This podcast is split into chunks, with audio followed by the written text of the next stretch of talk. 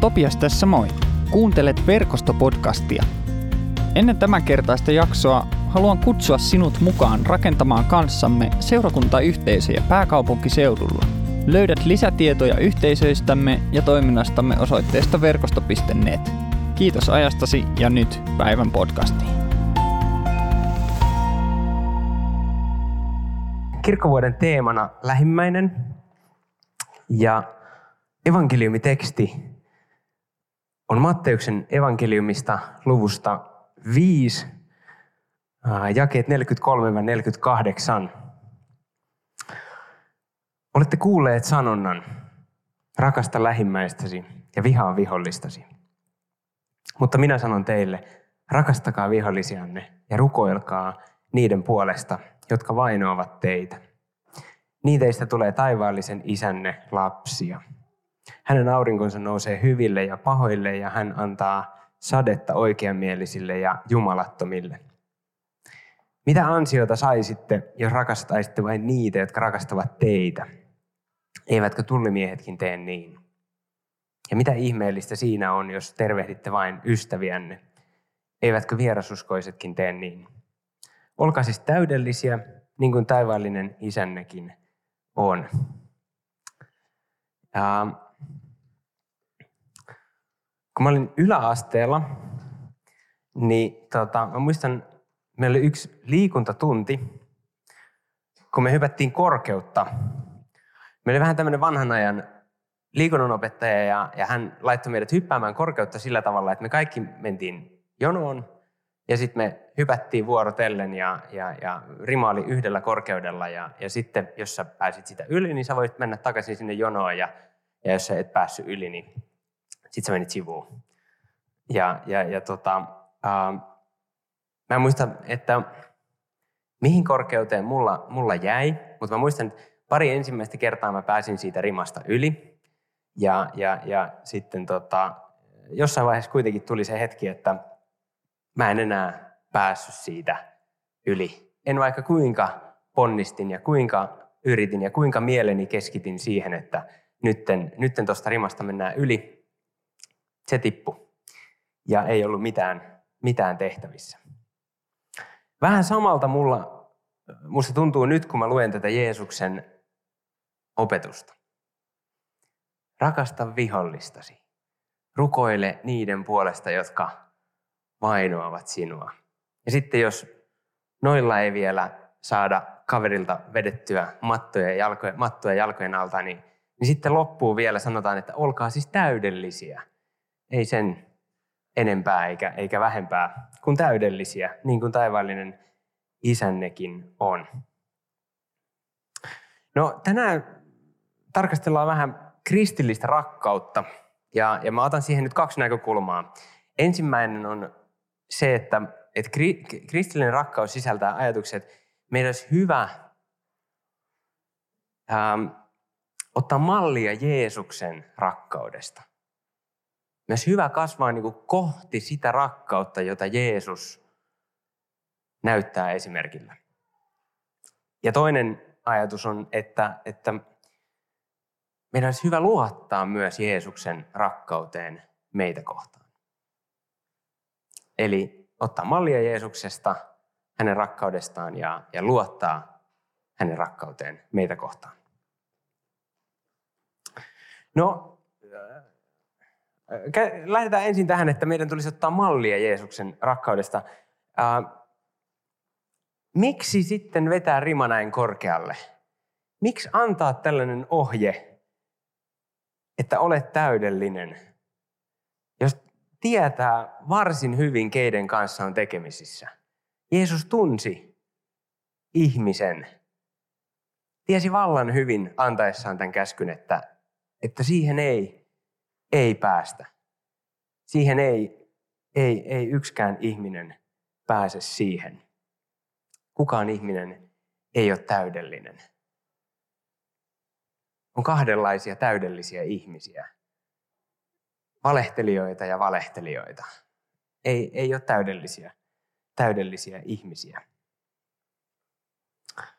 Ähm, mä jatkan vähän tätä korkeushyppy kertomustani vielä, tai traumaa, tai mitä se nyt sitten ikinä onkaan, mutta tota, tota, pysykää, pysykää mukana. Tota, mä muistan, siihen liittyi siihen korkeushyppyyn semmoinen, ää, semmoinen juttu, että aina edellinen jäi niin kuin katsomaan, spottaamaan seuraavan hyppyä, että miten se meni. Ja aina kun mä hyppäsin, niin mun kaveri oli siinä ja spottasi ja mä hyppäsin ensimmäistä yli ja hän katsoi ja sanoi, että viisi senttiä jäi. Sanoin, selvä homma. Viisi senttiä jäi. Okei. Sitten tuli, sitten nostettiin rimaa viisi senttiä ja, ja mä hyppäsin, hyppäsin uudestaan ja, ja, ja tota, tämä sama kaveri katsoi ja sanoi, että viisi senttiä jäi. Viisi senttiä jäi siihen väliin. Mä selvä homma. Ja tämä toistui niin kuin muutaman kerran. Siis kolme tai neljä kertaa valehtelematta. Ja, tota, en tiedä, onko se hyvä asia, että täytyy painostaa, että valehtelematta. mutta, mutta valehtelematta tämä tapahtui siis kolme tai neljä kertaa, tuota, että et, et aina, aina hyppäsi, aina jäi viisi senttiä. Meillä, me, meillä ihmisillä on, on, on semmoinen ominaisuus, että me kasvetaan usein vasta silloin, kun meidän tarvii kasvaa. Mutta silloin, kun meidän tarvii kasvaa, niin me ollaan aika hyviä siinä. Me kyllä kasvetaan tilanteen tasalle usein.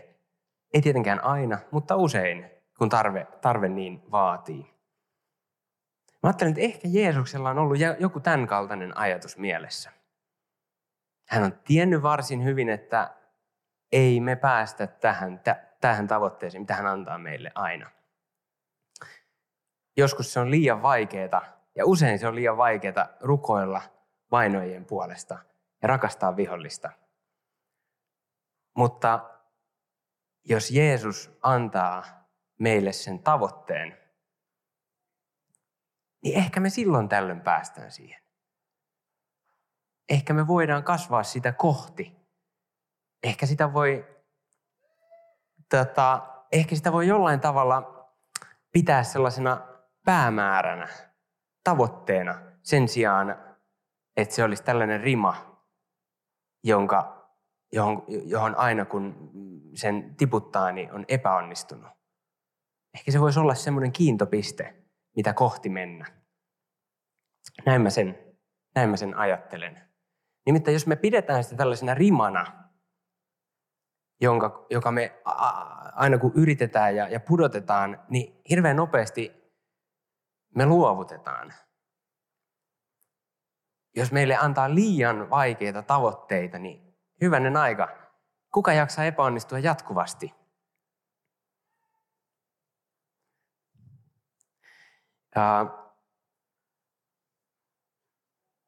Ja, sitten seuraava kysymys, mikä mä ajattelen, mitä, mitä aina silloin tällöin kuulee tähän, tähän liittyen, tähän, tähän kohtaan liitettävän, että no jos meidän kerran tulee rakastaa vihollista ja rukoilla vainojen puolesta, niin tekeekö tämä meistä ovimattoja?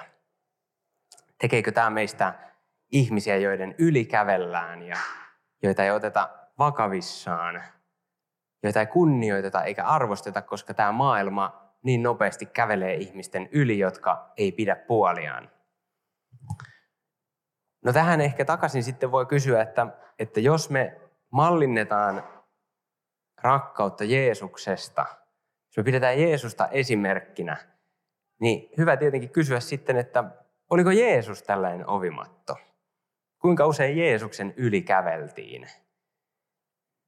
Mä en ainakaan hirveän monta kohtaa löydä, jos yhtään Uudesta testamentista, siitä, että fariseukset tai lainopettajat olisi tullut Jeesuksen luoksi ja Jeesus ei olisi jollain tavalla lyönyt heille luuta kurkkuun. Ja mä ajattelin, että Tämä, tämä sen takia, että rakkauteen, rakkauteen sisältyy myös säännöt. Siihen sisältyy säännöt, siihen sisältyy kunnioitus ja arvostus.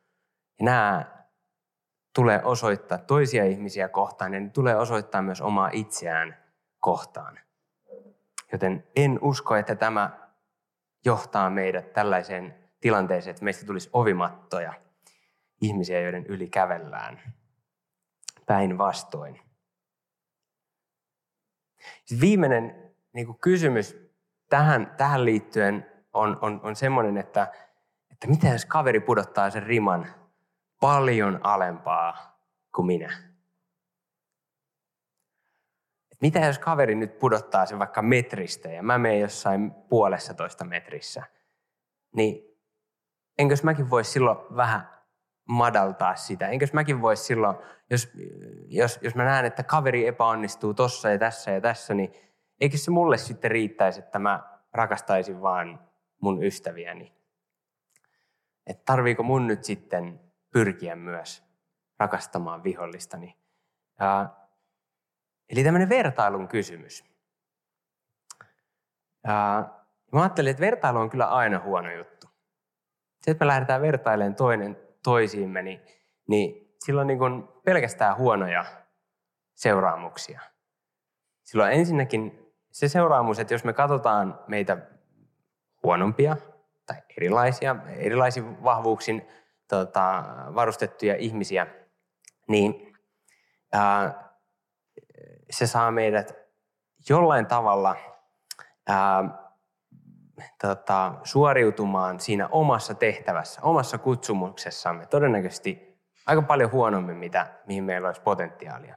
Ja sitten jos me katsotaan tosi paljon parempia ihmisiä, parempia ihmisiä tai sellaisia, jotka on e, e, taas uudestaan varustettu erilaisin lahjoin kuin me, niin me saatetaan vaipua jonkinnäköiseen epätoivoon, koska mä ajattelen, että mä en ikinä ole noin hyvä kuin toi.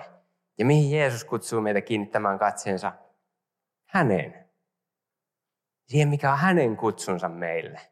Mikä on hänen kutsunsa minulle ja minkälaisia lahjoja hän on antanut minulle. Ja kun me näihin asioihin keskitytään, niin homma alkaakin luistamaan yhtäkkiä. No sitten mennään tähän toiseen, toiseen näkökulmaan, eli, eli ensimmäinen oli se, että kristillisessä rakkaudessa ää, meidän on hyvä ottaa mallia Jeesuksesta, kasvaa hänen kaltaisekseen tai kohti hänen kaltaisuuttaan. Ja, ja, ja, ja sitten toi, toisena on, että luottaa Jeesuksen rakkauteen. Luottaa siihen, että se Jeesuksen rakkaus kohdistuu myös minuun, minua kohtaan. Ja meillä nimittäin on Jumala, joka vaatiessaan tässä kohdassa täydellisyyttä ja, ja antaen käskyjä, kuten ää, rukoilkaa vihollisten ja vainojenne puolesta, niin hän myös ottaa avosylin vastaan epäonnistujan, mokaajan, mokanneen ihmisen.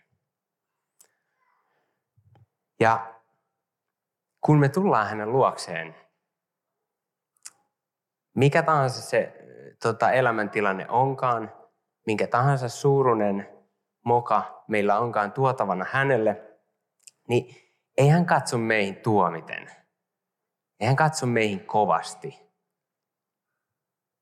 Hän katsoo meihin lempeästi. Hän katsoo niin kuin hyvä vanhempi katsoo lastaan. Rakkaudella. Välittämättä siitä, mitä lapsi on tehnyt.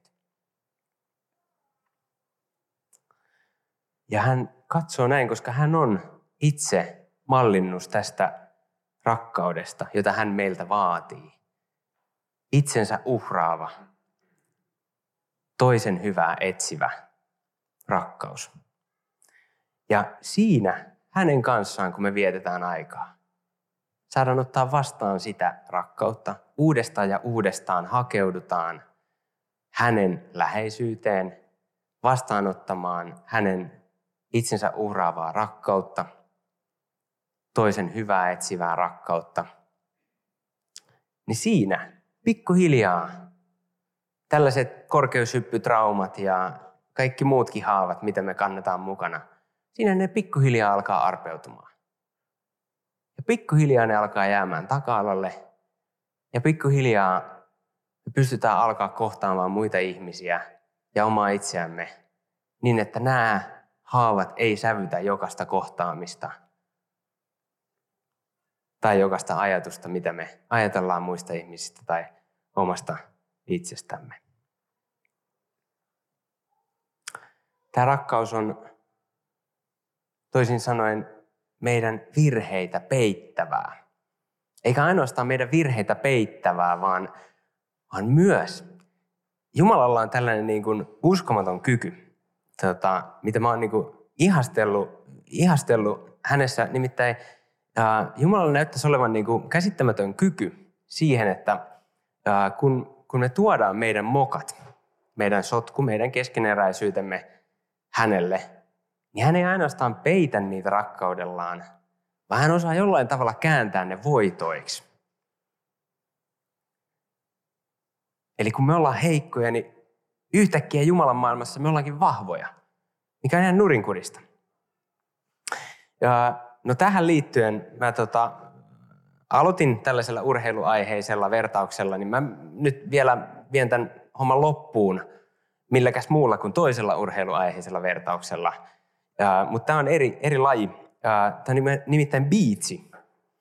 Ja, eli, eli, eli rantalentopallo näin niin kuin kansan keskuudessa tunnettuna. Vähän niin kuin lentopallo, mutta pelataan hiekalla ja siinä on vain kaksi, kaksi, kaksi vastaan kaksi. Ja mä pelaan biitsiä mun ystävien kanssa.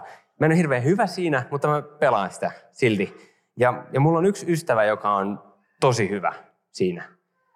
Hän on niin kuin, tota, kiertää kaikkia turnauksia Suomessa ja, ja, ja sitten aina kun mä tapaan hänet ja, ja näin, niin mä kysyn, että no, miten se viimeisin turnaus meni ja, ja sitten hän menee ihan vaikeaksi ja kiemurtelee minuutin ja sitten hän toteaa sivulauseessa, no mä voitin sen. no niin, totta kai. Hieno juttu. Et, ää, ja, ja, ja mä ehdottomasti kehotan, että jos haluatte löytää niin kuin uusia piirteitä teidän ystävistä tai läheisistä, niin pelatkaa pallopelejä heidän kanssa. Niissä on joku sellainen niin kuin voima, että ne etsii, etsii kyllä, niin kuin, tota, ainakin mun huonoja puolia paljastuu tosi usein, to, tosi usein tota, pallopelien parissa. Ja, no mut, mut nyt tota, ja, tähän biitsi-esimerkkiin. Ja, toi, mm, biitsissä on käytännössä kolme kosketusta per pallo aina. Eli, eli on, on nosto, jossa nostetaan se kaverin lyömä isku. Ja sitten on passi, jossa pyritään syöttämään mahdollisimman hyvä syöttö. Ja sitten on iskulyönti, eli siitä passista yritetään mahdollisimman hyvä isku saada kaverin kenttään sille, että kaverit ei saa sitä nostettua.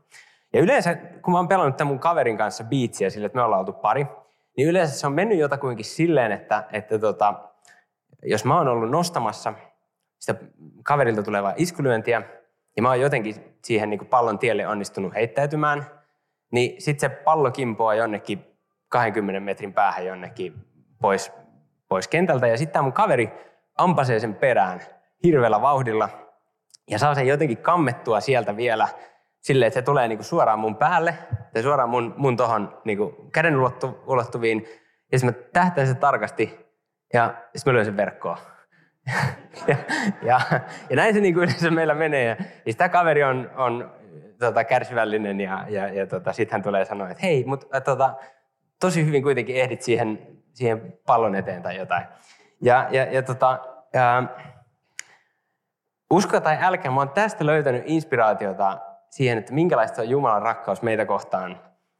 Ää, nimittäin Jumalan rakkaus meitä kohtaan on meidän virheitä peittävää. Jumalalla on taito peittää meidän virheitä hänen rakkaudellaan. Jumalalla on taito kääntää niitä meidän mokiamme, meidän virheitämme jopa voitoiksi. Kun me nostetaan välillä pallo jonnekin kauas, niin Jumala säntää sen perään ja nostaa sen sieltä kyllä meille ja, ja antaa, meille, anta, antaa meille passeja yllin kyllin. Hänen rakkautensa peittää virheitä, hänen rakkautensa muuttaa mokia voitoiksi. Joten näin ollen, kun me ollaan heikkoja, hän on meissä voimakas. Kun meistä ei löydy rakkautta, hänellä on sitä jakaa yllin kyllin. Kun me haluttaisiin käpertyä katkeruuteen, itsesääliin tai vihaan, hän lempeästi kutsuu meitä päästämään siitä irti. Kun me mokataan välillä pahastikin, hänen rakkautensa peittää sen. Hänen luonteensa kääntää sen useimmiten voitoksi. Käydään rukoukseen. Pyhä Jumala, rakas Isä, kiitos siitä, että saadaan tulla sun kasvojen eteen. Ota vastaan kaikki se, mitä meillä on tuotavana. Kaikki ilo, kaikki onnistumiset, kaikki suru, viha ja epäonnistumiset. Kuule meidän rukouksemme nyt.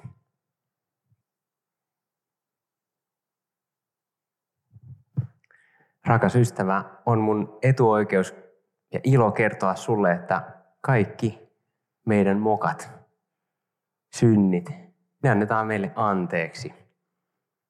Ne viedään kauas pois eikä niitä enää muistella. Tämän synnin päästön julistan sinulle Isä ja Poja ja Pyhä Hengen nimeen. Amen. Kiitos kun kuuntelit verkostopodcastia. Rohkaisen sinua pohtimaan jaksosta nousseita ajatuksia yhdessä ystävän tai tutun kanssa tai jakamaan podcastin somessa. Lisätietoa meistä löydät osoitteesta verkosto.net. Kuullaan taas seuraavassa jaksossa.